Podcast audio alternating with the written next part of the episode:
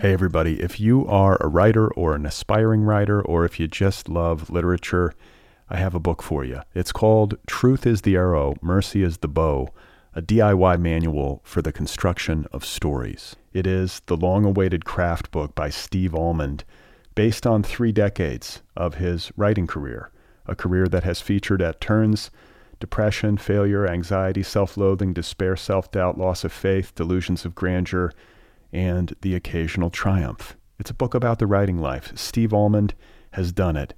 He has embraced it, the full catastrophe, and he has lived to tell about it. The Boston Globe says, quote, "This isn't just a book about writing, it's a book about honesty." And Richard Russo calls it, quote, "one of the best books on writing I've ever read. It's also the funniest by a country mile." Once again, it's called Truth is the Arrow, Mercy is the Bow, a DIY manual for the construction of stories by Steve Almond, available from Zando. Go get your copy right now, wherever you buy books. At Evernorth Health Services, we believe costs shouldn't get in the way of life changing care, and we're doing everything in our power to make it possible. Behavioral health solutions that also keep your projections at their best? It's possible pharmacy benefits that benefit your bottom line? It's possible. Complex specialty care that cares about your ROI? It's possible. Because we're already doing it. All while saving businesses billions. That's Wonder made possible. Learn more at evernorth.com/wonder.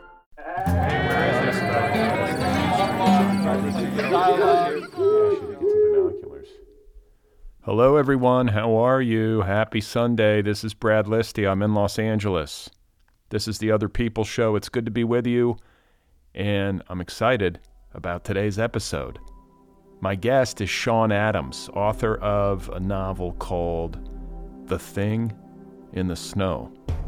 My editor was like, hey, I really like this, but also like it's like the, the dream criticism. He was like, let's keep it weirder, you know, let's make it weirder. Let's focus more on like, you know, let's have more going on with the thing in the snow. Let's like keep, let's like kind of unsettle things a little bit. Yeah, like it was definitely more workplace dynamics early on with definitely you know some weirdness in there of course and some mystery about the thing in the snow but i feel like that was that was a lot of revisions was making it just you know like kind of like getting like upping the creepy factor just a bit all right, that was Sean Adams, author of the new novel The Thing in the Snow, available from William Morrow.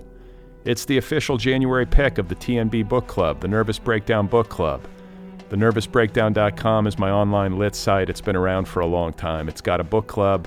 It's associated with this show, basically. That's the way it works. You get a book in the mail once a month, and I interview book club authors on this podcast so you can have a complete experience a holistic literary experience. If you want to sign up for the book club, go to thenervousbreakdown.com, click on book club in the menu bar. The Thing in the Snow is a book that is hard to classify. It is a workplace comedy, it is a surrealist fable, it's a psychological thriller, it is a study in human need and weakness and ambition. It's about the limits of uh, human perspective, the mysteries of existence. It's funny. It's absurd. It's a little bit unnerving. It is all of these things. And you're going to hear me talk about that with Sean Adams in just a bit. The Other People podcast is a free show. The entire archive is made available to listeners for free. It's wide open. There are no paywalls by design because nobody likes paywalls. So here's what I'm trying to do I'm trying to make this a listener supported show to keep it going I make it free, and I hope that people who listen regularly and find this show valuable will support the show. And I've tried to make it as easy as possible to do that. You can support this podcast for as little as $1 a month over at patreon.com slash other PPL pod. I am sensitive to the fact that people are operating at different income levels and all that kind of stuff. So it's a sliding scale. $1 a month, $3 a month, $5, 10, 20, whatever you can swing. And as you move up the scale, you can get merch, a t-shirt, a tote bag, a coffee mug, a book club, uh, book club subscription, all of that stuff over at patreon.com slash other PPL pod. So if you like the program, tip your server over at patreon.com slash other PPL pod. Uh, what else? Oh, another great way to help is to rate and review this program wherever you listen. So if you're on Apple Podcasts, rate it, write a review. That helps in the algorithm, Spotify, whatever it is. Rate the show. If you can review the show, write a quick review. It, uh, it helps new listeners find the show. I do a weekly email newsletter. If you want to sign up for that, it's free. Sign up at otherppl.com or bradlisti.com. It's pretty straightforward. It's once a week. I send out a list of things that I've been reading, links to essays and articles and all the rest that I've been finding interesting or funny or both or whatever. So it's uh it's a, I think it's a useful newsletter. I try to make it useful and I only do it once a week. It's free. Sign up if you're interested. The Other People podcast is on YouTube. Did you know that? It has a YouTube channel. The entire archive is on YouTube. And now you can watch these episodes. I do video now. That's a relatively new development. So if you want to watch me in conversation with Sean Adams, go to YouTube, search for the show by name, Other PPL, and when you find the channel, hit the subscribe button. It's free. You can also watch highlights of the show, video highlights on the Other People TikTok feed. The Other People show is now on TikTok. I post clips from the interviews on TikTok. So follow the show there. You can also watch clips on the show's Instagram feed, and you can follow the show on Twitter at Other PPL. Last but not least, I have a novel out. It's called Be Brief and Tell Them Everything. It's available in trade paperback, ebook, and audiobook editions. I narrate the audiobook. It's a work of autofiction. It's about me. It's about my life. It's about what I've been through. It's about how I'm thinking or how I was thinking about things. You know, it's about all this kind of stuff. So if you want to read it or listen to it, you can do that. Again, it's called Be Brief and Tell Them Everything. Okay, so today my guest is Sean Adams, author of the new novel The Thing in the Snow, official January pick of the TNB Book Club. Sean Adams is a graduate of Bennington College and the Iowa Writers Workshop. His debut novel, The Heap, came out just last year, I believe. NPR called it one of the great sci fi novels of the year. And now, here he is already with his follow up novel, The Thing in the Snow, a hard to categorize, fun to read, fascinating, interesting, funny, unusual, somewhat uh, terrifying book. The Thing in the Snow official TNB book club pick for the month. Let's get to the conversation, shall we? Here he is, folks. This is Sean Adams. So this is actually my third time living in Iowa. Third separate time, basically. I, I moved to Iowa at one point, you know, like after college, because I got a job uh, at, a, at a university, and then I left there to move to Seattle, and then I came back for the workshop. And then we eventually ended up here after a few other moves. So yeah this is my third my third stop. Wow. Would you ever have would you ever have predicted that? No. Yeah. no I would not uh, but originally from upstate new york. Yeah. Yeah pine plains is the name of the town. It's just a weird little town in you know kind of dutchess county. Okay and did you have like a a bookish upbringing? Like have you always been into this um, I would say that I was kind of into like like in, in high school um, and college. I was actually into like a performance a lot. So I would like I would read a, I would read a lot, and I would I studied literature, and I you know like my mom always in, liked reading and, and liked to write, and so that was kind of inspiring to me. But I I also feel like a lot of the times in like in high school i was i was in all the school plays and i was you know i did like you know the, comedy stuff and like improv stuff and so that was kind of that was kind of my creative outlet for a while and then i, I kind of transitioned more towards like writing fiction because it was it was just kind of nice. Lower anxiety i could just kind of sit in a room by myself and do it so. Well, i was going to say i don't often i guess i've heard from writers through the years a lot of i think the most common crossover is music where uh, you know a writer that I interview will have spent time in a band at some point, or will play like a, uh, you know you know on the weekends with friends or something. Oh, yeah. But eh, like writers typically are not stage performers. no. Right? no. So like how did yeah. you how did you like temperamentally you dealt with that okay? Like you said there was some anxiety. Well, I think that that was kind of when when I eventually stopped kind of like doing that stuff, it, it, was for that exact reason where I was just like, sort of like, I was just, I would, you know, I'd have like a performance or something, you know, I'd, I'd be in a, a, play or I'd be in a show or, you know, a student directed show or something. And, and I'd be anxious about it for, you know, like weeks leading up to it. Then I'd, you know, perform and it would be exciting. And then, you know, the next day it'd be like a huge come down and I feel like that was kind of like it, it eventually transitioned into where like the excitement of the performance was just so much so overwhelmed by the like all the anxiety leading up to it, all of the all of the time you know spent kind of just like dreading having to be on stage. So I just eventually stopped doing that. I can imagine like the joy of performance is actually just like relief that like it's yes. over and you didn't like you didn't like vomit on stage. no, totally. Yeah, yeah, exactly. And I never did. Yeah. did you did you ever write anything that you then performed or that your classmates then performed? Like were you writing plays and stuff? I, I wrote like comedy sketches and then and then I was in um we had a class in in college it was basically called sitcom and, and you know we would we would get together as a group and you would you'd write like an episodic series basically so you'd spend the first like five weeks of the semester kind of pairing up or, or, or, you know grouping up with other people in the class and then you'd kind of come up with a concept and then you would write an episode every week and perform it at like the kind of like the school bar basically what school then, wait, wait what school was this uh, this is uh, bennington college oh okay um, right and so uh, and then uh and then I we you know I did like a one man show class, so that was kind of like that was kind of like almost like the, the clearest, you know, kind of like it was just a, a basically an unreliable narrator monologue performed in front of people. So that was kind of oh the closest. God. Yeah.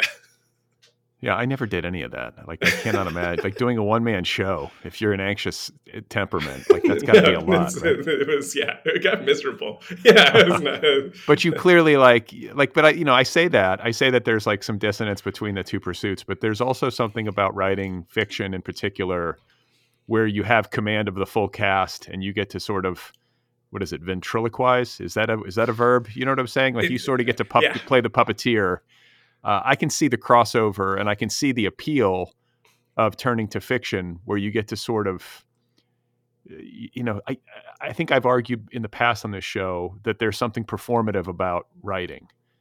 It's just introverted and private, but nevertheless performative. You're sort of sitting in front of your computer acting it out, right? Yeah, oh, absolutely. Yeah, no, I mean that that's that's all of it. You know, is that you you kind of have the final say of everything too. You know, so you can you can kind of you can write the scene how you want the scene to go and you don't have to worry about you know somebody dropping their line or you know trying to to figure out you know who says what when and you know like timing everything. It's like you're you're the director basically. Yeah I, did you, I don't know that's yeah.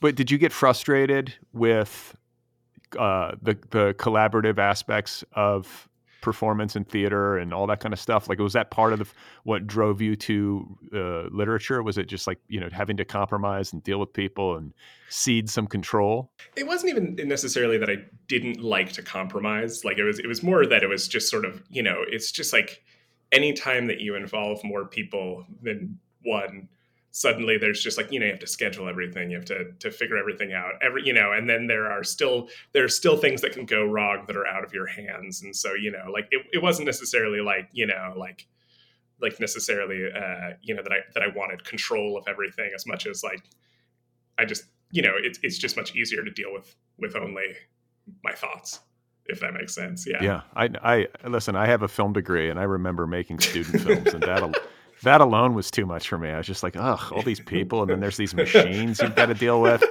Like that, like we, we were like uh, this was the pre-digital age. It was right on the cusp of everything switching to digital. So I was still like loading Bolex cameras and oh god that sort of stuff and cutting actual film, you know. And so I don't see the I never saw the appeal in that. That was not what I was interested in. I was just interested in telling stories. You know, I wasn't interested yeah. in dealing with machines and logistics.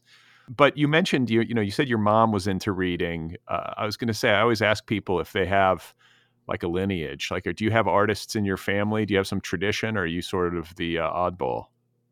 Um, I mean, I think like yeah. So like my mom always always enjoyed writing, you know, and she still enjoys writing, and so that was kind of like um, that was always kind of uh, like what I you know I was always you know there's probably part of like there was a part of me at a certain point that like wanted to write good stories to like impress my mom for sure you know but she would you know she she reads all the time. She's you know she's got her book club and she's she's you know writing stories and stuff like that. So yeah so she's uh yeah that, that's kind of like where i where i got inspired to just like you know write books write for the page basically and yeah.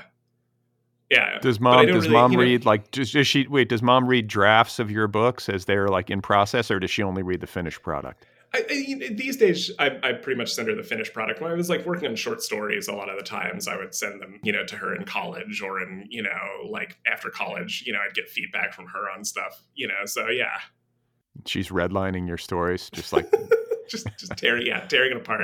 Just saying like, where's the interiority? You Yeah, know, was- just like, yeah, So you get to Bennington, you're going through. I mean, that seems like a. I feel like I've talked to a lot of writers from Bennington. That's like a nice, cushy place to be a creative young person, sort of sorting themselves out, right? Oh, I mean, it's a pretty, yeah. it's a pretty, o- pretty open uh, environment. yes, absolutely, yeah. No, that's that, that was the whole appeal, basically. Is is you know kind of like getting out of getting out of the routine, kind of just be able to kind of like design things myself. That was the appeal when I went there. Yeah. And you knew that going in. Yes. Damn, I didn't know anything. Like I didn't. I don't think I heard of Benning. I don't think I heard of Bennington College until I was in college. You know, or something like that. You know, I was always late to the game. But you could just go there and design your own curriculum and just kind of make up your own art school, basically. Yeah, pretty much. Yeah, that's that's a good way to put it. Make your own art school. Yeah, it's a an art school kit as a college. Yeah. All right, so you're there, and that's when you make the turn decisively, and you're like, okay, I'm going to try to write books. Yeah, I mean, like, like that's when I start to really like write short stories and and kind of like like st- you know I was studying literature. I wanted to study basically like creative writing and you know I, I like because I enjoyed writing in high school and I enjoyed writing you know like like little plays or little comedy sketches or whenever it was like the creative writing time of year of the high school English class. You know, I was always like I was down with that, but I, I kind of like sort of definitely really started focusing more on fiction yeah like kind of like the second half of college like i took some fiction writing classes early on and then and then some theater classes and then kind of moved straight to the fiction stuff Yeah, you know, it's interesting. And I'm wondering, like, those early efforts, obviously there was some encouragement. We all get some encouragement along the way, or at least we are deluded enough to continue, you know? But, like, something that so- something that I'm fascinated by is how bad those early efforts are, because the common story is like, oh, you know, I was terrible. I wrote this horrible stuff in you know in college, or I wrote high school poetry that's so embarrassing I had to shred it, or whatever it is. But the truth, the actual truth, is that not everybody's work sucks equally in the early going. Like I remember I remember being in film school and like one of my best friend in film school, he was making pretty good shit in film school. My stuff was really distinguishingly awful. Uh, as a film student, uh, I feel like that my early writing efforts, like I always had a knack for writing to some extent, but if anybody read what I wrote when I was 19 years old, there's nobody who would have thought like, well, this guy's going to publish one day. yeah Like, so maybe there's maybe I'm patting myself on the back. I've come a long way. At least I can, you know, write somewhat somewhat decent stuff. But do you have a sense of where you were in the early going? Like, did you start at a higher station, or were you in the same boat as I was? you know i actually don't know I, I like there's a part of me you know like like having this conversation there's a part of me that wants to go back and, and look at stuff i wrote from then and then there's also another part of me that would would rather not do that and i feel like you know it's funny i just like thinking about this there was there was a distinct moment where it was like a, a class that was weirdly named. You know we had always like you know there's like a reading and writing short stories class in college and then there was this one class that was basically reading and writing short stories but like half the class was writers and half the class was actors and the writers would write their short stories and then the actors would read them kind of like selected shorts basically was like kind of like the model of the class you know and so there was an acting teacher and a writing teacher and and it's funny because it was such a confusingly like named class I, uh, I managed to like place into that class pretty early, even though I was even though I was like kind of like you know because because none of the other like you know basically like none of the other like you know like lit seniors or whatever understood what the class was or didn't realize you know how it worked. And so i kind of i kind of ended up kind of like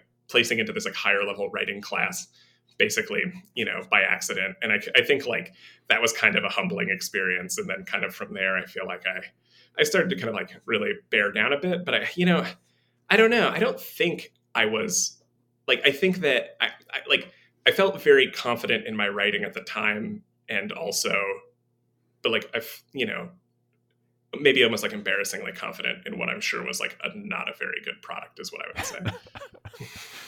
but maybe that's a but I've I've read that like it's good to actually have confidence and to overestimate your capabilities because when you do that you actually wind up achieving more. You know what I'm saying? Like if you if you come oh, away yeah. from a task and you're like, "Oh, I was terrible," then you're less likely to eventually master it.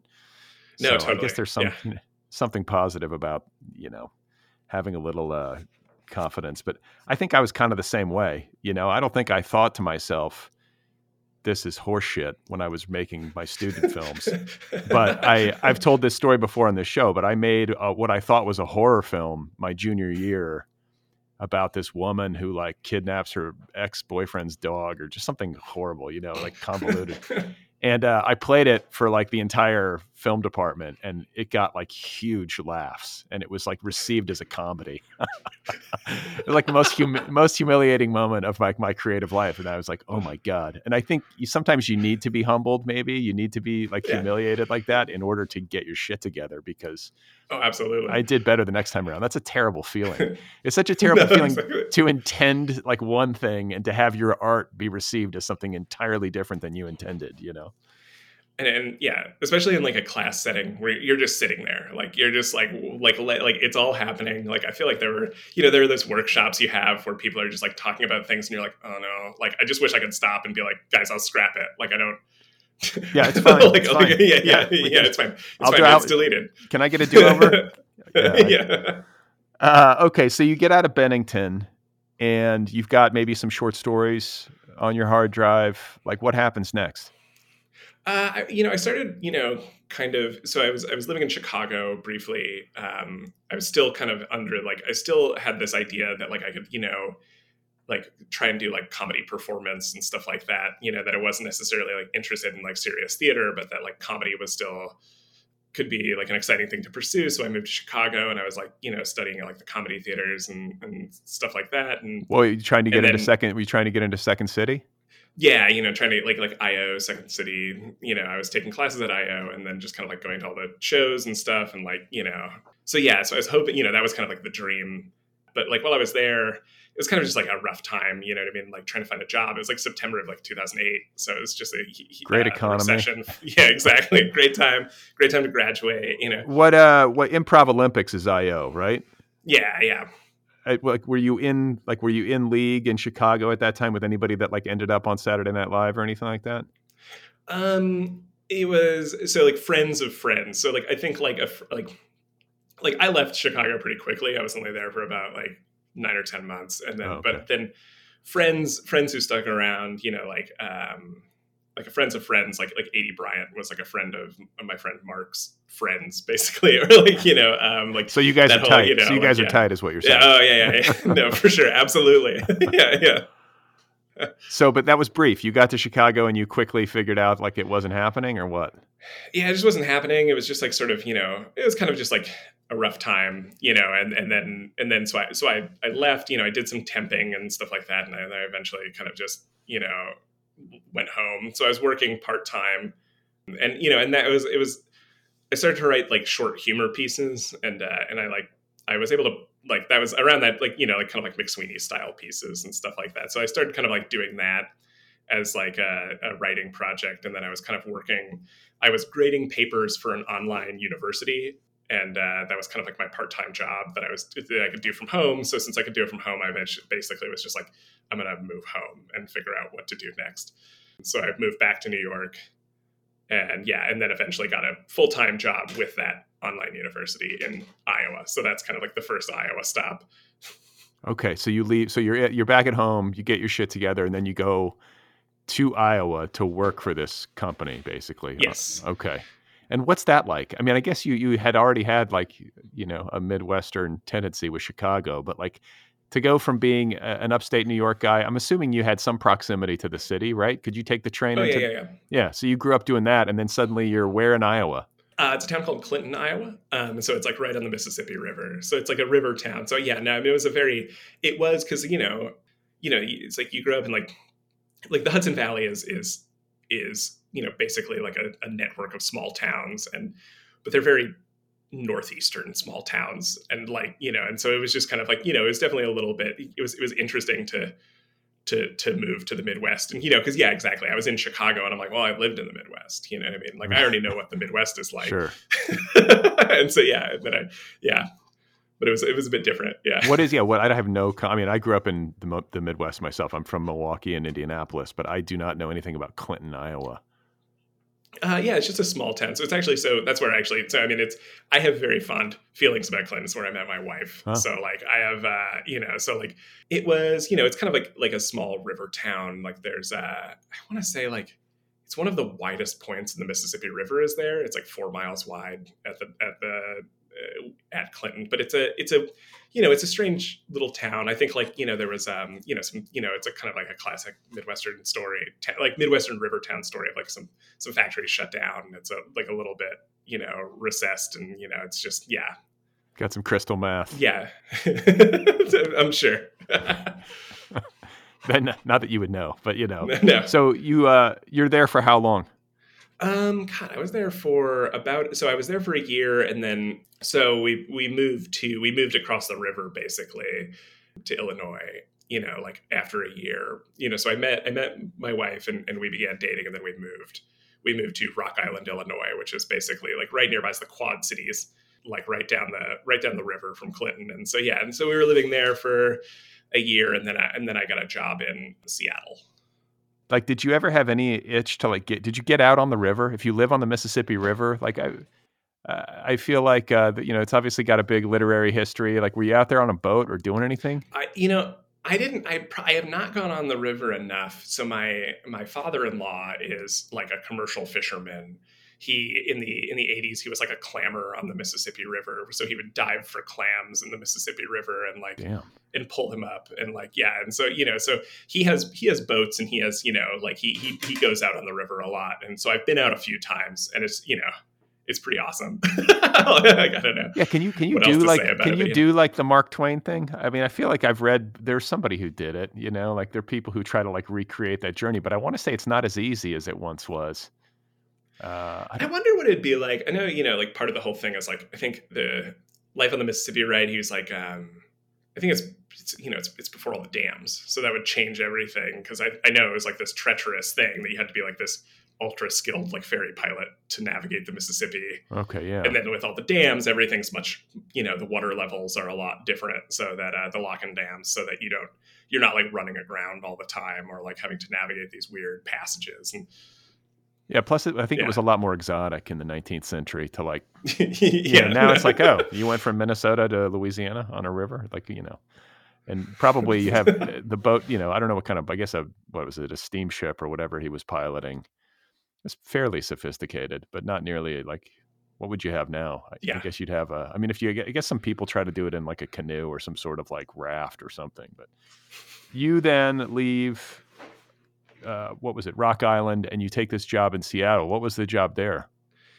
Uh, so I was writing. Uh, it's like a. Uh, this is like kind of like it was like a first my first writing job, and so I was writing for. It's like a you know product copy for this website called Woot.com. It's a deal a day website.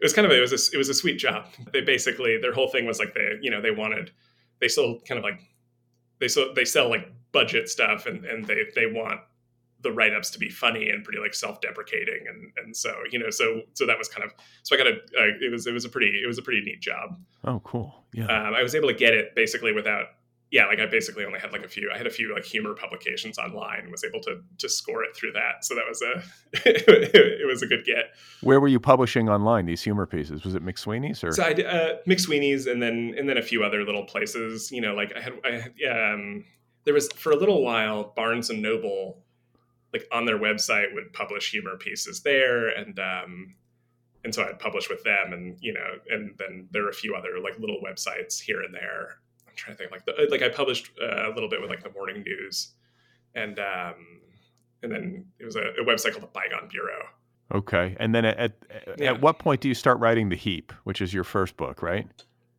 I read the heap like years later. So like I uh so I finished so you know I was I was at in Seattle for a while. I eventually decided to apply to grad school and I you know I go to Iowa and I finish Iowa and then I start the heap basically. Oh, okay, okay. So the, I thought the heap was maybe like your thesis or something at Iowa, but you were working on what stories there? Just yeah, short stories pretty much the whole time. Yeah, yeah. No, I, I think I was.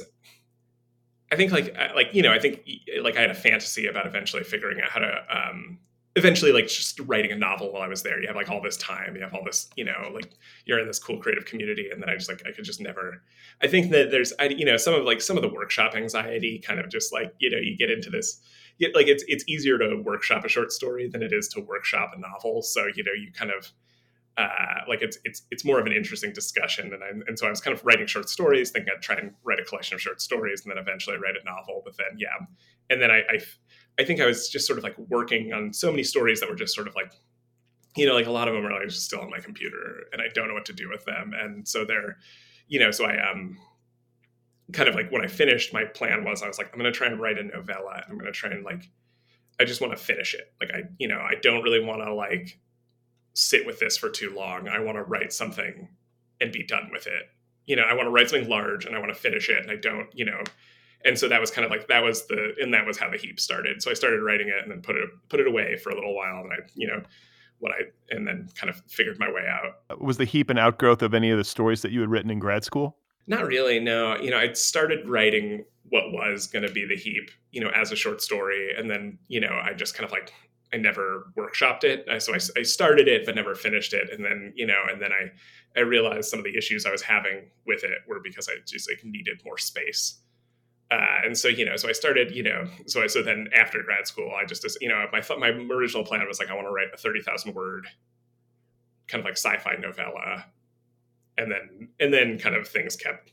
I kept figuring out that I needed like other in order to make it all make sense. That I needed to add different components and you know like uh, put put some put it all together and like put you know like that there needed to be like multiple narrators that we needed to have like different perspectives on things and so like as those kind of as I realized those sorts of things, it sort of grew and grew, and and then was a novel. Isn't it funny how you can go to like the Iowa Writers Workshop, like the esteemed Iowa Writers Workshop, and spend your two or three years there, writing a bunch of stories that don't end up getting published, but it's still a valuable experience. I mean, it's not the first time I've heard this, like whether it's Iowa or it's another MFA program, but just like a place where you go and you spin your wheels a little bit but you're but you're cranking out work and you're learning the trade one way or another and you're dealing with like you said that workshop anxiety and like do you have fond memories of iowa? I've heard mixed things. Like some people really loved it other people thought it was like a you know kind of a nightmare. You know i, I had i had a I like I enjoyed my time there. I met you know I you, you I met some great people to like who who still kind of like read my stuff now and like and you know and talking about like I went there in like the 80s or something. It was like a few years ago. And I had a good time. I do feel like like kind of like my trajectory was that, you know, I got to the writers workshop and I, you know, like that and I I, I, wanted to, you know, I wanted to write the stuff that I that I was always that I'd always been writing, which were kind of like weird, sort of like, you know, like pretty silly short stories. You know, they're they're pretty like funny, I thought. And um kind of like, you know, almost like speculative esque you know speculative speculative adjacent stories. And so you know I, I, definitely wrote that stuff there but there was definitely a feeling of trying to like you know you want to write you know like hard hitting short stories or, or or you know that that was kind of like not hard hitting is the wrong phrase but i just like i definitely felt like i bent my style a little bit while i was there and then i got out and was and have kind of reverted back to the things i wrote before but i definitely feel I definitely feel more purposeful in that, if that makes sense. That you know, like there's sort of like when you have to def- or not defend, you're not really defending your work in workshop, but when you have to, you know, when you when you're kind of confronted with people's impressions of your work, it sort of helps you make decisions. It helps you under like it helps you feel more passionate about the decisions you want to make if that makes sense i don't know like that i that there are decisions there are things i like to do with writing there are things I like to do in my writing that like I maybe didn't totally realize I was doing before before going to the Iowa Writers Workshop, and I feel like, or or just like you know, or any sort of like writing class, you know, and then uh, and kind of coming out of that, I was just I I I definitely have more of a sense of like what I'm doing and doing it more, and so I do it more purposefully, if, with with more purpose, if that makes sense. Hey, everybody, if you are a writer or an aspiring writer, or if you just love literature, I have a book for you. It's called Truth is the Arrow, Mercy is the Bow a DIY manual for the construction of stories. It is the long awaited craft book by Steve Almond, based on three decades of his writing career, a career that has featured at turns depression, failure, anxiety, self loathing, despair, self doubt, loss of faith, delusions of grandeur, and the occasional triumph. It's a book about the writing life. Steve Almond has done it. He has embraced it, the full catastrophe, and he has lived to tell about it. The Boston Globe says, quote, This isn't just a book about writing, it's a book about honesty. And Richard Russo calls it, quote, one of the best books on writing I've ever read. It's also the funniest by a country mile. Once again, it's called Truth is the Arrow, Mercy is the Bow, a DIY manual for the construction of stories by Steve Almond, available from Zando. Go get your copy right now, wherever you buy books.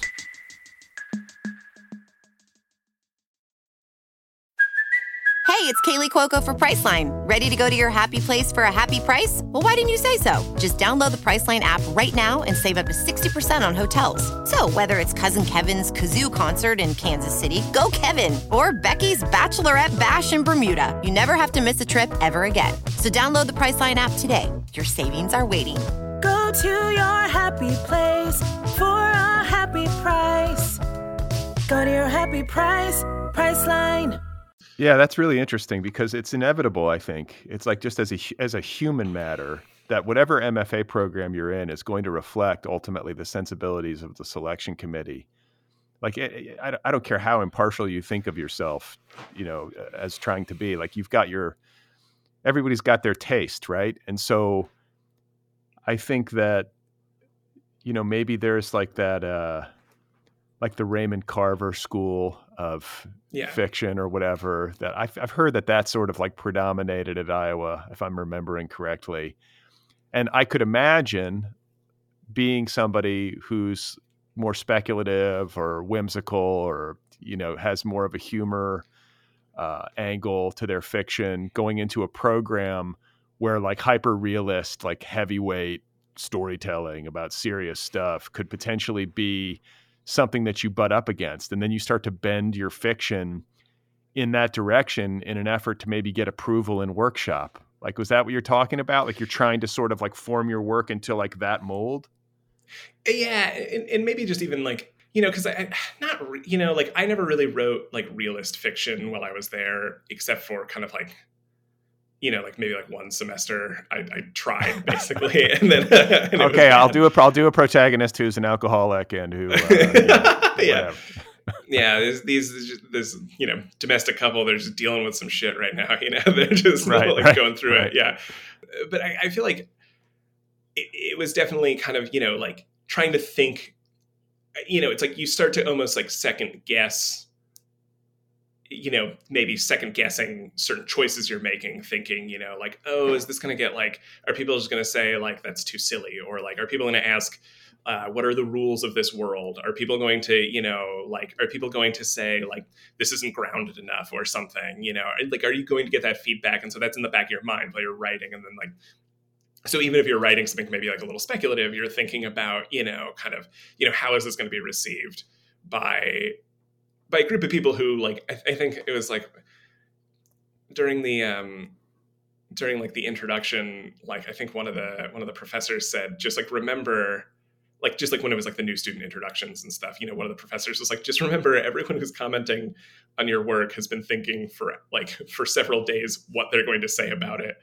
And so you get a lot of kind of you know you get things like like like the readers in your workshop are not going to be necessarily like the readers you know, who just pick up a book to read a book.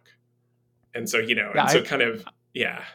I was just going to say, I don't feel like a lot of the people in my, the, my workshop experience barely read anybody else's stuff.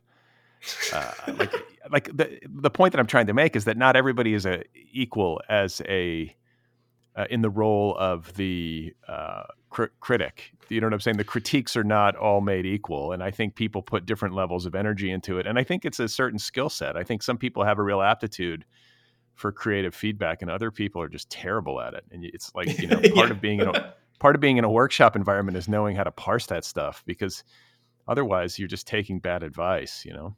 Yeah, no, exactly. You're gonna get about you're gonna get about like like eighty percent more feedback than is actually useful, and some of it's just going to be stuff that you're just like gonna you know as it's happening.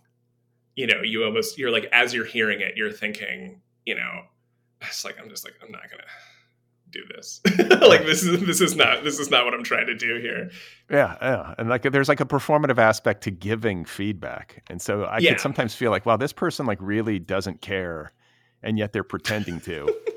Just Yeah, to like, exactly. fulfill fulfill their like class role or whatever. It's kind of a weird thing, but I, I hope like I would imagine at Iowa it was maybe more serious because it's a more quote unquote serious program. But you know, to to follow this train of thought about you know having a certain sensibility that might not mesh in the most perfect way with like the prevailing sensibility of the program, if there is such a thing. I could imagine how like when you're in it, it's a little uncomfortable and you're trying to find your way and you're trying to get through workshops and you know keep a sense of yourself. And then I can imagine as you get out of the workshop or you get out of the program and you have some space and some distance from it, that you can then swing the other way. And like you said, be more purposeful about kind of being yourself on the page and following your own uh, nose when it comes to the kind of work that you make and the kind of work that you're good at making. Yeah. No, exactly. That's how that's how I feel about you know about the stuff that I'm writing now. It's like I'm not like you know there there are times where you know it's like you have two years, and I think like and I do think that this is a thing you know with with all grad schools. Like you look at it where it's like you have two to three years. You're you know you know if if if you're lucky you're in a funded program. You know everyone around you like the only expectation is that you write and you know maybe teach you know it's like it's the perfect it seems like the perfect time to maybe like write the book that you're going to eventually publish. And yet i i'm like for me personally like like the heap wouldn't have ever happened if i like workshopped the first three chapters of it i don't think. You know like i don't necessarily like hmm. i don't feel like this it would have i think i would have gotten into my head about it in a way that i was able to kind of avoid while i was out like you know just freshly out of the workshop It's interesting at the same time to think about how like the heap might not have happened if you didn't have the the Iowa program to Yes. react against. exactly You know what I'm saying? that's yeah that's exactly that's exactly right that i feel like it's like um you know like yeah like i don't think i could have written it while i was there but i also you know without without kind of confronting you know without like like it's just like like it, it was a good time in that like i managed to confront a lot about like my writing and about well, what are what are the things i'm good at like what is what are the things that like i value in a story and kind of you come out of that like kind of like yeah more eager than ever to to just like you know to do what you want to do kind of Wow, it's interesting. Yeah, so you felt like a little constrained by Iowa, and uh, and You yet you you know le- you feel like you learned a lot from it. yeah and I, and I and I want to like you know I feel like I want to like I I had a good like I was my workshops were like supportive and and like I think like a lot of the constraint was in my own head kind of you know that it was definitely like I was like some of the constraints were you know like you know like second guessing myself imagining feedback I might get. That was in in a lot of ways like kind of like not the kind of feedback I ended up getting for most of my stories you know that I had a lot of I had a lot of really supportive classmates and stuff. And, and most i think most of the people there like every now and then i think when you write kind of like this sort of satire or or you know kind of that doesn't necessarily you know that's not super realist or or whatever. There are there are certain people that want to that want to make it a, like a one to one thing you know that they're, they're they're looking for the character where it's like what does this character represent? Or like what is this situation? Like what's the real life analog to what this character is going through in the story and i do feel like for the most part though like most of the most of the readers i had in grad school were were very open to like weird fiction and you know like like fiction that pushed the boundaries even you know and so like yeah. But it was definitely like i don't think So there, well, I was going to say there's no like sense of vind- vindication, like where uh, you published a heap and then you're like, see, everybody? no no no no no all you all, all of my everybody who doubted me, you didn't you didn't uh, feel a sense of like trying, like like uh, what's the word for it? You know, vindication. You know, where you sort of want to rub it in in their face. No, not at all, not at all, really. I mean, like I had like you know, I mean, like you know, I mean, like I feel like I feel like I like the the the you know, like you have I don't know, there there you're always going to come up against people who don't uh, like who aren't the people. Like I think that that's the funny thing about a workshop, right? Is that like like if if you're at a bookstore, you're going to pick up a book and be like, oh, this isn't my thing. Right. But like you end up in a workshop with like a bunch of people, and some of them would be the pe- the person who would pick up your book in a bookstore and be like, oh, not for me. Right. Which is a totally like, and yet like they're also expected to, you know, they can't they can't come into a workshop and say like, oh, I don't really like this kind of book. Yeah, like, you know, and That- like yeah, It's a great point. You should be able to just you should in, in a workshop if it's not your thing, you should just be able to pass. You should just be able to like pass. right? I mean, honestly, it might be helpful. Well, like, why, I do but, feel like, like what, it's not going to be worth a shit. Like, you're not going to get anything from a critique from somebody who's like not into your stuff at all, or like doesn't like to read speculative fiction or whatever it is. You know, like, uh, I think that there's a logic to it, but I also feel like you might run into a situation where a lot of people wind up passing. People take advantage of it because they're lazy, or if you think about the mathematics of finding your reader, like the person who would in a bookstore pick up your book and be like, "This is my thing." Uh, what's the percentage out of 100 people maybe it depends i guess on what you're writing but i mean i, I would say for most literary fiction writers it's like two or three or four people out of 100 who would wind up being yeah, oh yeah, just because ta- taste is so specific there's such a variety everybody's got their own little thing but it's not a it's not a simple equation No, exactly. That's a great point. And and you know, and, and part of it is like, you know, I feel like I've read a lot of books that kind of described on paper, I would say, you know, that's not my thing. And then I've read the book and I've really loved it. So like, you know, there is there is that issue. There like, you know, it's like so how do you like find that balance between, you know, it's like you've got you know, you're in a room of 12 people and some of them just like might not be interested in this kind of book. Right. But then also some of them might think that they're not interested in this kind of book and really enjoy it. And then you know it's just like so yeah. Yeah, you know, I say that, and like, I think I'm actually, I'm a very, I, I'm an, I feel like I'm an easy audience. Like, I'm open to reading just about anything, just about anything. I mean, there's some stuff that if I pick it up, it's just not for me.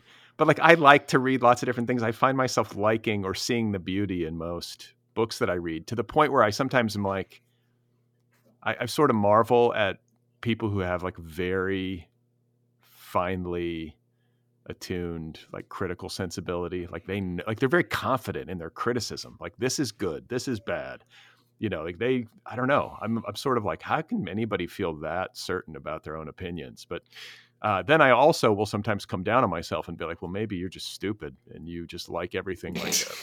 Do you know what I'm saying? like, like maybe there's like a failure of yeah. intelligence because I'm not as discerning as I should be or something, you know? you're just like oh this is so cool Yeah, right. I'm- They I think I think what I am, I'm symp- I'm sympathetic to the writer as the creator. I can always feel the the actual person trying to make the art, and I'm always cheering for that person. I think as long as they're operating in good faith, I think that's what it comes down to. yes It's hard for me to read a book that I know somebody put all. I, I know how much work it is to write a book. It's not easy. yeah Anybody who put No. themselves through that, I'm I'm here for you. you know, like, yeah uh, so okay, so you get out of Iowa, you write the heap. The heap, like tell take us on the, the the journey there. Like you you finish that book, you find an agent. Did you get an agent out of the Iowa experience, or Um, so I I'd kind of worked with uh, another agent there about a with a collection of short stories. Uh, kind of like basically, I shown them some short stories, kind of been sending them short stories like throughout my time at Iowa, and then you know they they'd come to the they'd come to the workshop and. And then I um, eventually, you know, like I signed with them to try and sell a collection of short stories that just didn't sell. So then I had, um, you know, I had my draft of the heap, and um, they they weren't interested in working with that. So then I started, you know, I kind of started the process of looking for another agent, and I was kind of maybe starting to think about just like putting it on the shelf, and I and I decided to send it to one more agent, who was the agent who took it on, basically, who I saw on Twitter. Base, you know, it was like a friend of mine from the from the workshop is also a client of his, and then some other, you know, some other people I I uh, you know, you know, other writers I like and respect had mentioned that he's he's cool to work with, you know, because you know, other clients of his. And so yeah, he had put something out on Twitter, like looking for some submissions. And so I was like, oh, this guy seems like he might be into, you know, weirder stuff. and So this yeah. is this is Kent Wolf, is that right? yeah, Kent Wolf. Yeah, yeah, yeah. Okay, but Yeah. then the, he he takes it out and and it obviously finds a publisher. Like what what did that process look like?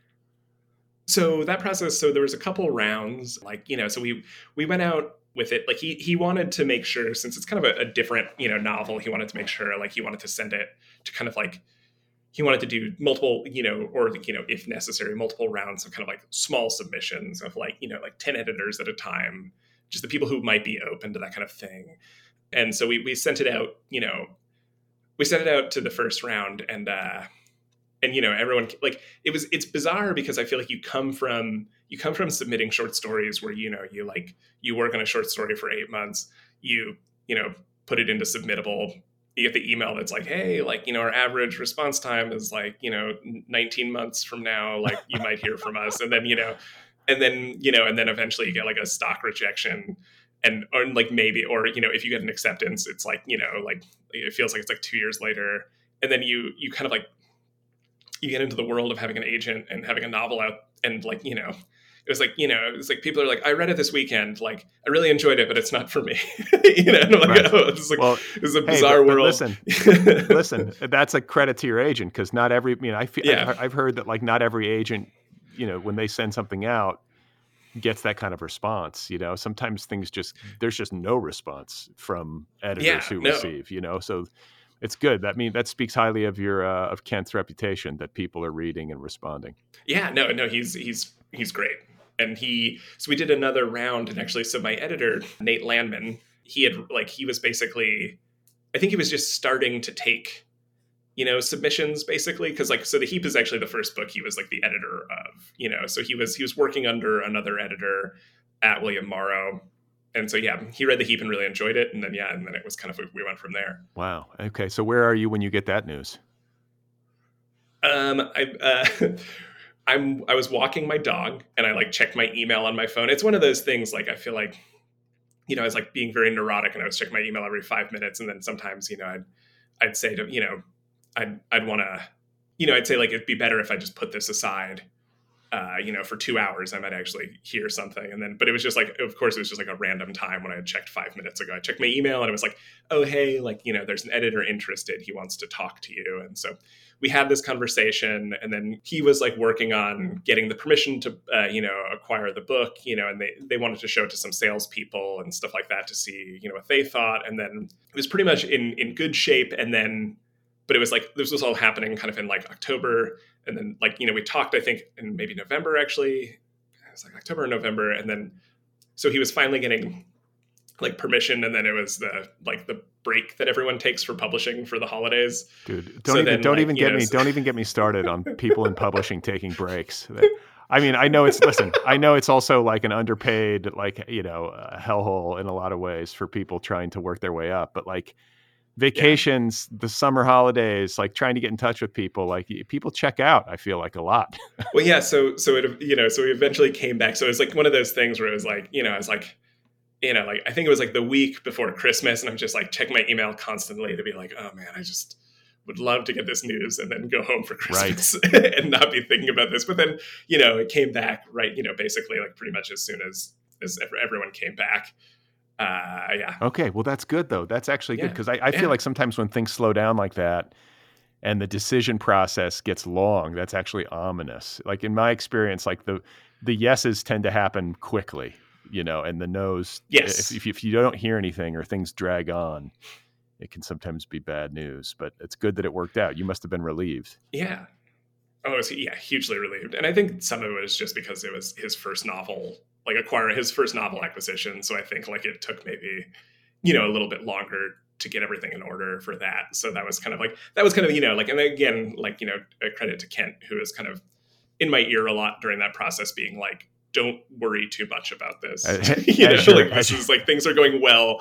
oh, good. Okay. yeah, exactly. As you're like yeah. breathing rapidly into a brown paper bag, and yeah, like, you know, trying to exactly. And then the book goes on to become like a New York Times what editor's choice, right? It had some good critical success yeah, and like a nice debut, and like, yeah, I think it's worth pointing that out just because, you know, I it just takes one. Like it takes one editor to say yes and to believe in the project. No, totally. And then it gets out there, and you know, people start reacting to it, and it's always good to be reminded of that. You know, it's like books that do well critically and do good sales or both or whatever, oftentimes faced an arduous you know sales process. It wasn't like everybody was clapping for it and racing to publish it. No, I think that that's kind of it's it's like a thing that I've noticed, kind of like you know, like um, is like the stories you hear are either the they're either the stories of like you know like oh like his agent sent that out and you know there were like 30 bidders in the first 10 minutes you know Right. like that it hit emails or or else or and then the other the other side of the story is that like you know like this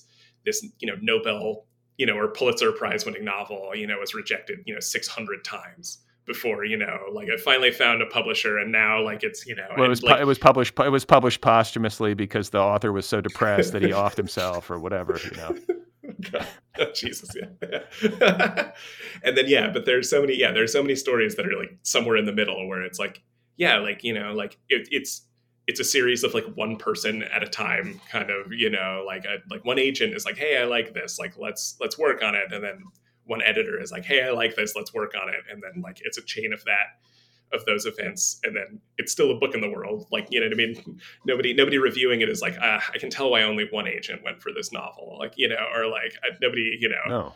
like i can tell why you know i can tell why this took two rounds like nobody knows that stuff You Right. know, nobody knows the background story yeah Right. everyone just reads it as a book And, and and and as far as like your friends and family are concerned, it's just like a roaring success, right? I mean, I feel like the I feel like the, Yeah. the like the the general I feel like the general population's understanding of the business of publishing is so far from the reality of it that it's like it's one of the more disorienting parts of publishing a book is that like people just assume things about like sales and about what the money's like and about like what the life is like. No, yeah I'm I'm almost glad they don't Yeah, know it's the like- truth. well yeah and you're like so excited you're so excited about the success like you get your book out there and, and then like yeah somebody's like somebody's like so you're gonna like quit your job now and you're like and then you're it's like right back down to like earth you're like no i can't quit my job what are you talking about like, uh, Yeah, no, Like- not anytime soon. But uh, let's get to the thing in the snow because I mean, Yeah. you have a book called The Heap, which I have to confess I did I haven't read yet, but like I'm thinking I'm thinking like The Heap, The Thing in the Snow. They they I mean at least in a, at the level of the title, The Heap seems to indicate some kind of mysterious heap of something, and then The Thing in the Snow. is- you're into mysterious things. yes yes yeah mysterious things for sure yeah so so the thing in the snow you know the heap is kind of like it, it is more of like a sprawling novel and kind of like you know i mean it's not super long necessarily but like it's like there's a lot of characters there's a lot of pov shifts there's a lot of like kind of like lore built into it and i really did want to with the thing in the snow i really did want to like i wanted to write something that was just very compact and very kind of like you know that there's that there's like basically four characters through the whole novel. There's some few others but yeah. But it was kind of like a feeling of like okay cool like like the to me like the heap is like a, a type of book i really enjoy reading like that kind of like satirical thriller kind of like you know borderline sci-fi. And then the the thing in the snow is definitely like kind of just like this this kind of book that like i don't know that that it, it's like it's just like you know it, it feels it feels like what it's like in my head you know what i mean like i don't know if that makes sense but, No, but yeah. I mean, it's like I was trying to think of like comparisons as I was reading it. I was like, it's sort of like Office Space meets the X Files meets like Samuel Beckett or something, right? I mean, it's like this. It's kind of like this blend. good. i like that It's it's it's like a mannered workplace comedy on one level, but it's also got like this sci-fi uh, horror, almost like a horror vibe. Just I mean, there's just a there's some menace in it, you know. And like as a reader, I'm off balance. I'm like, oh god, you know, like what's Gilroy going to do, or what's what is this is this thing in the snow going to attack? Like it's almost like Alien, the movie Alien, you know, and you just don't quite Yeah. know as you're going. But it's also like a really funny send up of corporate culture, corporate office culture, which uh, Yes. I imagine had to be fun to write. Oh yeah, no, it was, it was really fun to write. Like that was, I mean, that's kind of what like I just like really wanted to, you know, like I really wanted to keep all of the drama, like it's like interpersonal drama, like you know what I mean. I really wanted, I really wanted to kind of capture that kind of like uh there's kind of kind of the people that you would only interact with if you're required to interact with them for you know your job basically Yeah, right. yeah Uh, so when you and then like everything is set in some kind of like like it feels polar to me, like north or south pole, like somewhere Yes. very remote, very cold, but not ultimately defined. It's called the Northern Institute, and you know, you talk about compact. Like I couldn't help but think of the horror genre, uh, especially of the horror genre cinematically, where the the project seems to be, especially if you want to get one of these things made, is that you keep costs down, like production costs down, by limiting it to one location. So it's like the cabin in the woods, you know, like or I, I, Yeah, you know, there are million, yeah. it's like a haunted house or whatever it is. You know, you're in kind of you kind of everyone's Yes. kind of marooned in one place, and that's definitely the the case here, where like people can't even go outside. It's so cold that like people get what snow blindness or you know Yeah, yeah, they just get like severe disorientation outside on the snow. but that's yeah. not a that's not Yeah. a thing i mean just disorient like visually No. disoriented yeah, exactly. Yeah. No, they're they're yeah, it's a and that was I mean, that was like some of it was, you know, like just trying to I wanted to you know, like this this place doesn't, you know, like not even doesn't exist, but like can exist. You know what I mean? Like this this location, and I just really, but I really wanted it to be, yeah. It's kind of, and I think that that's the concept you're talking about with a lot of the horror stuff. It's like it's a place that nobody can leave. You know what I mean? That there's kind of like you can't. There's no escape from this. Like if you're there, you're there, and you can't. You know, there's no like, there's no stepping out for fresh air. There's no, you know, like there's no, you know, getting away from anybody for a minute, like you know, going going home on the weekends or anything. Like they're just sounds awful it's just awful and and also like just the, the the bitter cold and the snow and everything I, i'm curious like i guess growing up in the hudson valley you saw your fair share of snow in the winter and everything have you ever spent time in like an extreme northerly or southerly latitude No, no, not really. No, I mean, like this is, you know, it's just kind of like, you know, New York, Vermont, Iowa.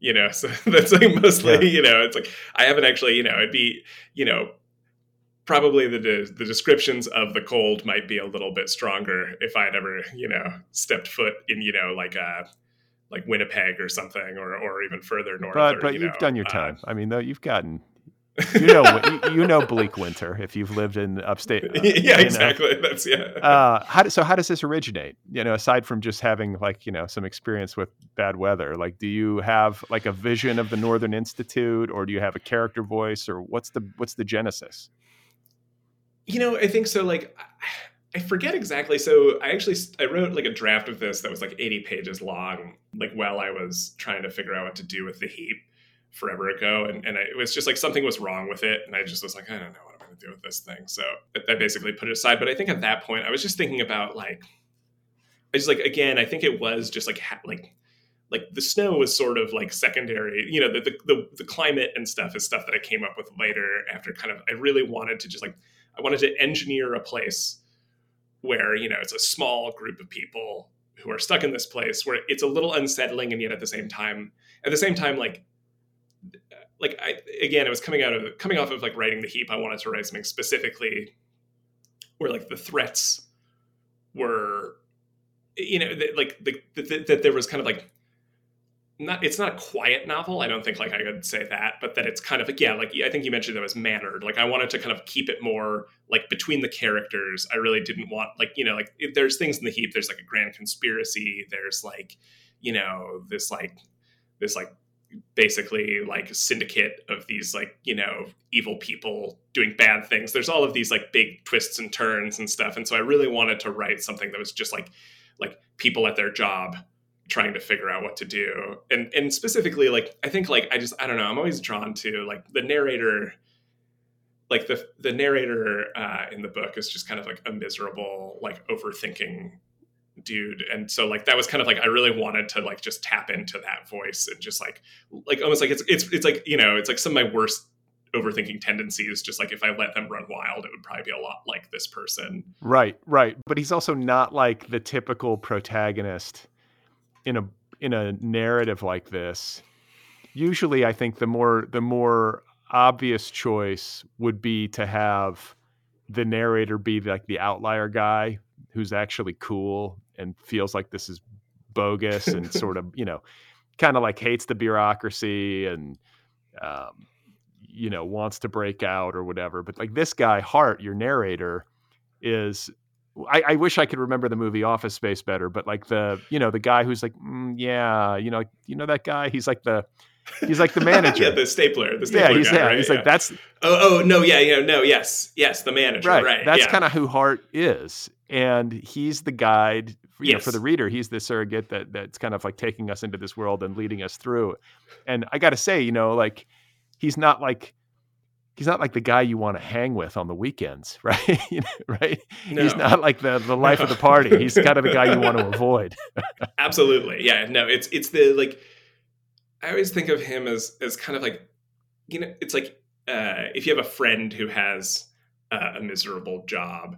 And like, but the, the stories of their miserable job for you are so entertaining because like you don't have to live it, right? and then you know, but then like, but like, yeah, it's like so like kind of like it's like I wanted it to have that feeling of like you're just like reading about this guy thinking like I just cannot like like I would not want to be anywhere near this dude. Yeah. Like I would not want this dude to be my supervisor under any circumstance. Well, it's so funny to me the balancing act that you're pulling off in this book because like I said, there's a sense of of sort of impending doom. And then there's also these uh, everyday interactions between Hart, who's like the guy we're talking about, the the narrator of the book, and the manager on site at the Northern Institute. And then there's Klein and Gibbs, who are his underlings.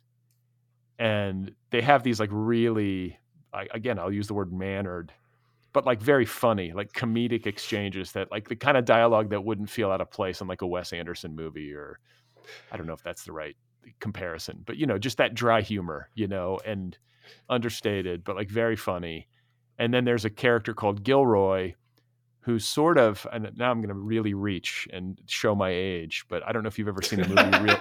Have you ever seen the movie Real Genius? I don't know if you've ever seen that with Val Kilmer from back oh, in the oh, day. Forever ago, but I can't. Okay, well, there's a I character named. this was for some reason like a huge movie for me as a kid. Um, because it was like nerdy, smart people being cool, and so like I think in junior high I was like, oh, like maybe there's a way forward for me, you know. And it was uh, there was a there was a character in that movie named Lazlo Hollyfeld, who was sort of like this. You know, he had kind of a screw loose, but he was brilliant. You know, this is the real genius. All took place at Caltech theoretically, so it was all these like you know brainy like physicist people, and Lazlo Hollyfeld, I think, was sort of like he had sort of like PTSD of some sort and lived in the basement or in some sort of boiler room, you know, but he was kind of like the he was like kind of like a ghostly presence and only certain people saw him. You know, he wasn't somebody who was out and about. You kind of might yeah. catch a glimpse of him and you didn't quite know where he lived and the whole thing. And Gilroy reminded me of that character because he's kind of similar. You know, he's not really oh, yeah. he's not part of the of the group really. He's not like under Hart's uh, supervision. No. No, not at all. No, no, yeah. So he's just kind of off in his own. He's like off in his own world, basically, like you know, conducting experiments, like you know, in air quotes, kind of experiments. You know, that like you know, he's just basically trying to feel as cold as possible, and to, to you know, so so yeah, and it's just I don't know. Yeah. So he was actually, you know, in the first, the original draft that I wrote, there was no Gilroy character. And I think that that was like one of the kind of breakthroughs that kind of helped me like figure out the book. It was just like having this, like this different voice come in, having this different kind of energy on the page, kind of interrupting the sort of, you know, the, the, you know, the, the little like mundane, uh, like exchanges between uh, Hart, Gibbs, and Kline kind of, you know, really was like kind of unlocked the project a bit for me. That's interesting. It doesn't that doesn't surprise me actually. I kind of I was almost going to ask you about that. Like it felt like maybe Gilroy. I mean, I'm just thinking of this like from a writerly perspective, not a readerly perspective, but I could see how that would be a useful character to kind of come in and uh, mix things up a little bit because the relationship between Hart and Kline and Gibbs is so like orderly and structured and uh, you know top down like that hierarchy or whatever and you know, you talk about you know finding your way to, through the book and like kind of unlocking it with Gilroy, and uh, I'll go back to using like the term balancing act to describe like what you're up to when it comes to kind of like running a workplace comedy on one hand, but also this kind of speculative sci-fi, you know, semi-ominous thing in the snow, you know, which is exactly what you would think. It's a thing in the snow, and nobody quite knows what it is, and it's a, it's a, it's a little it's a, it's a little bit spooky. And I'm wondering, like, as you're kind of trying to find your way through this plot, if you know, uh, from a balancing perspective, if, if there were earlier drafts of the book that might have tipped in one direction or the other, like, did you ever find yourself writing like really dark and get into a more like horror, like blood and guts kind of narrative, or did you ever find yourself conversely going in the direction of like Office Space and making it more of like just like a, a comedy?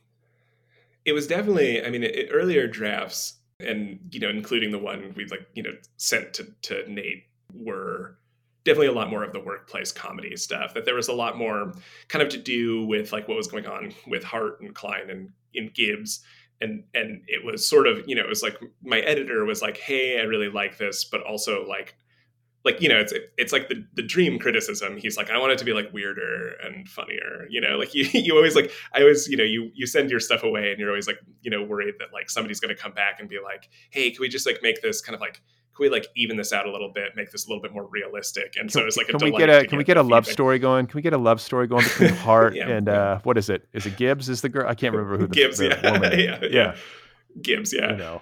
Yeah he was like he was like let's keep it weirder you know let's make it weirder let's focus more on like you know let's have more going on with the thing in the snow let's like keep let's like kind of unsettle things a little bit. So that was kind of you know so we did some rewrites but yeah so like kind of like a lot of the creepiness yeah like it was definitely more workplace dynamics early on with definitely you know some weirdness in there of course and some mystery about the thing in the snow but i feel like that was that was a lot of revisions was making it just you know like kind of like getting like upping the creepy factor just a bit you know enough that it's not enough that i don't think like you're you're reading it thinking you know like oh is this going to end in like you know everyone's dead but uh or you know I mean, I'm like, telling, listen, but- listen. I, I had the thought. I've got to confess, I had the thought, like, wow, this. I, I could see Hollywood getting its hands on a story like this, and some studio executive being like, you know what, we need the thing to kill everyone, or whatever. You know, what I'm saying? yeah exactly you know, yeah. I could easily see them. But I mean, like, who knows? Maybe they pay you a bunch of money and they get to go nuts and adapt it and whatever. But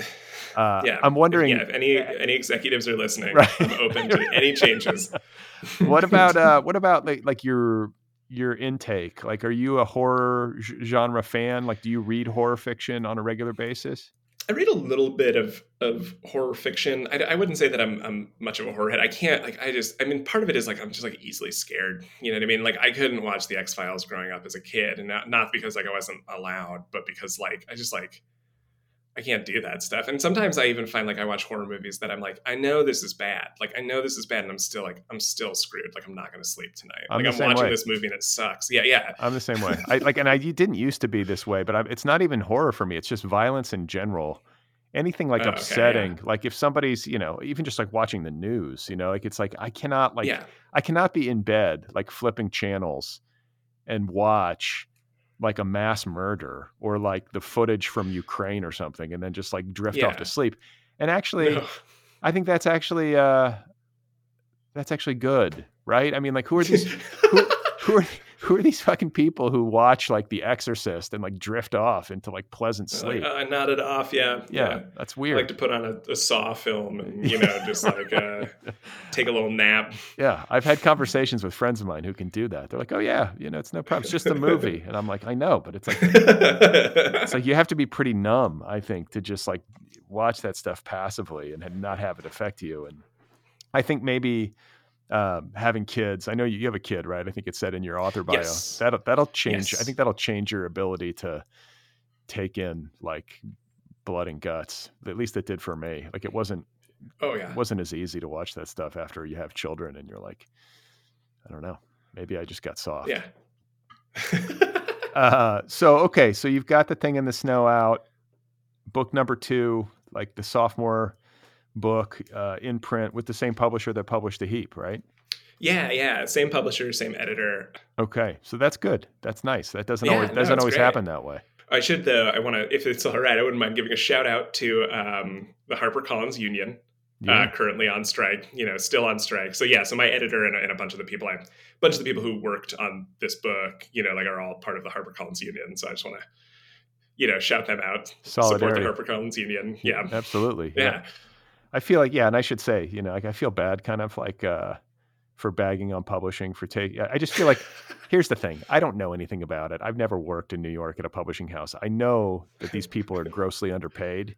Uh Yes. I think the only the joke that I'm trying to make is like whenever I send a, a group email out, like it is guaranteed that at least 50% of the people on the group email will be like, I'm out of, I'm out of the office until like, you know, next week. yeah, no, exactly. It's just a law. It's like a law in publishing. The people, maybe they're working home, but certainly, I you know, I feel like, I mean, this is not something for you and I to solve in this conversation, but it does.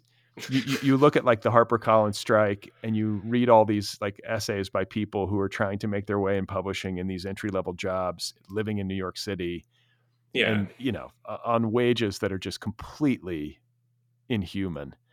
And it, what I want to know is that like there, you know, publishing for all of its difficulties, you know, for all the difficulties uh, financially for people who are trying to publish things like literary fiction, eh, just trying to sell books in general is tough. It's still like a multi-billion dollar business.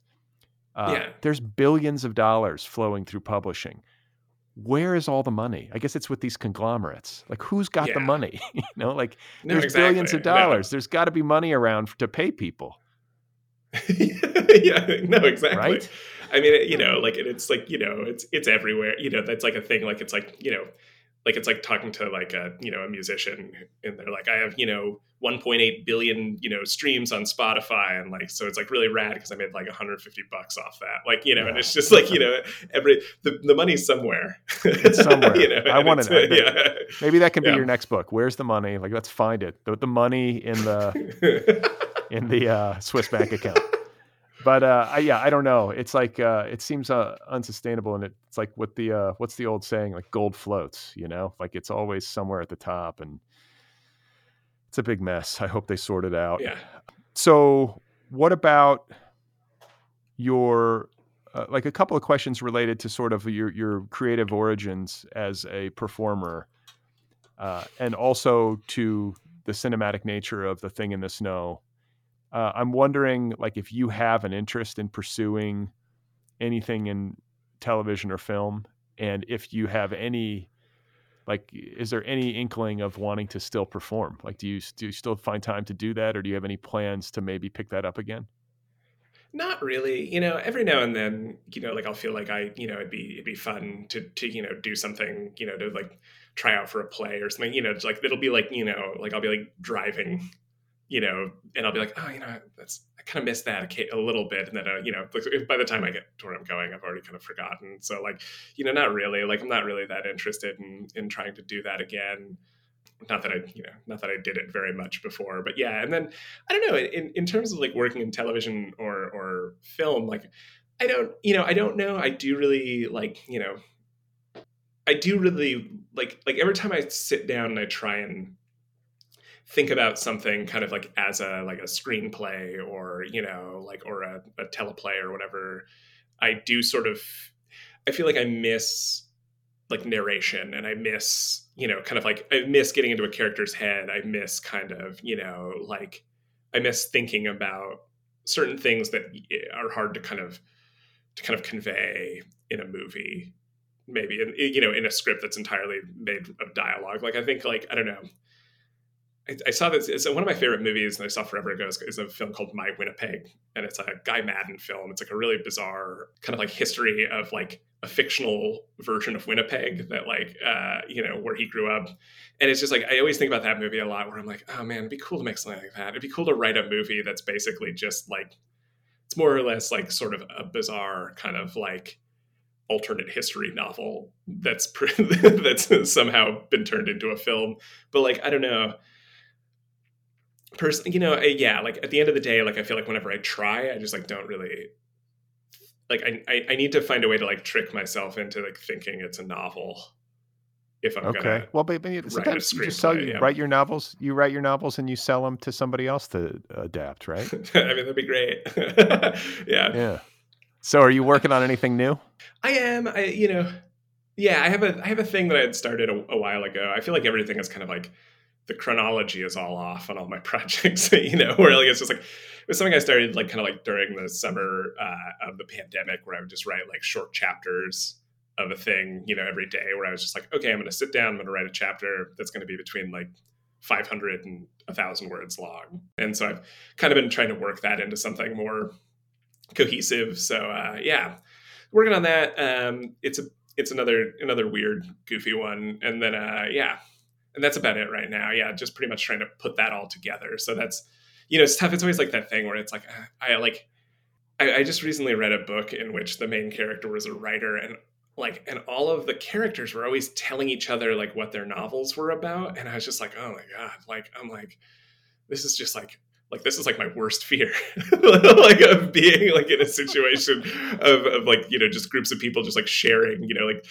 that stuff so i'm always like i'm always like i don't know i'm always like like i'm i'm not always i'm never sure what to like reveal because then it's like if something doesn't work then you want to just pretend it never right. happened you know like so that like I'll keep it vague sure. enough so if somebody listens to this and like a book comes out in five years, you know, they're like, oh, he's probably talking about that one.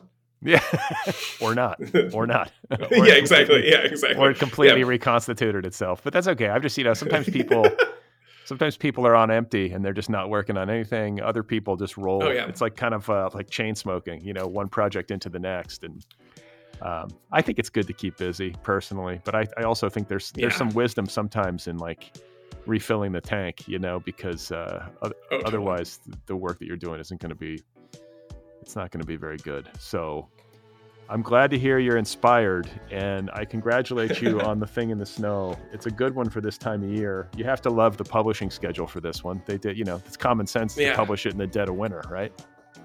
Yeah, exactly. Yeah, yeah. You can live it while you read it. You, right. know, you, can, you, yeah. can, read it at work in your miserable job and uh, feel feel a sense of community. but um, great to meet you, man, and congratulations uh, on this book. Best of luck on the new one, and uh, good luck, you know, making your way through the Iowa winter. Yeah, thanks, Brett. yeah, thank you so much. Though this has been great. All right, everybody, there we have it. That's it. That's Sean Adams. His new book again is called The Thing in the Snow. It's a novel available from William Morrow. It is the official January pick of the Nervous Breakdown Book Club. You can track Sean Adams down on Instagram. He's got an Instagram page. I think that's about it as far as he goes online. And uh, one more time, the book is called The Thing in the Snow. Go get your copy right away. Go to your bookstore, go online, get the book, read the book. Don't forget to support the Other People podcast. If you like the Other People podcast, you can support the show at patreon.com slash otherpplpod. Don't forget to rate and review the show. Please do that if you have two minutes to spare. Rate it and review it wherever you listen, it helps. If you want to sign up for my email newsletter, you can do that. It's free. Sign up at otherppl.com, look for the link, you'll see it. Sign up at bradlisti.com. It's the same newsletter in either place. Don't forget, too, that you can watch these conversations now on the Other People YouTube channel. Go search for the show by name, Other PPL, and when you find the Other People channel on YouTube, hit the subscribe button. It's free. You can also watch the highlights if you're a highlight person. Watch the clips on TikTok or on Instagram. Follow the show on Twitter at Other PPL. All right?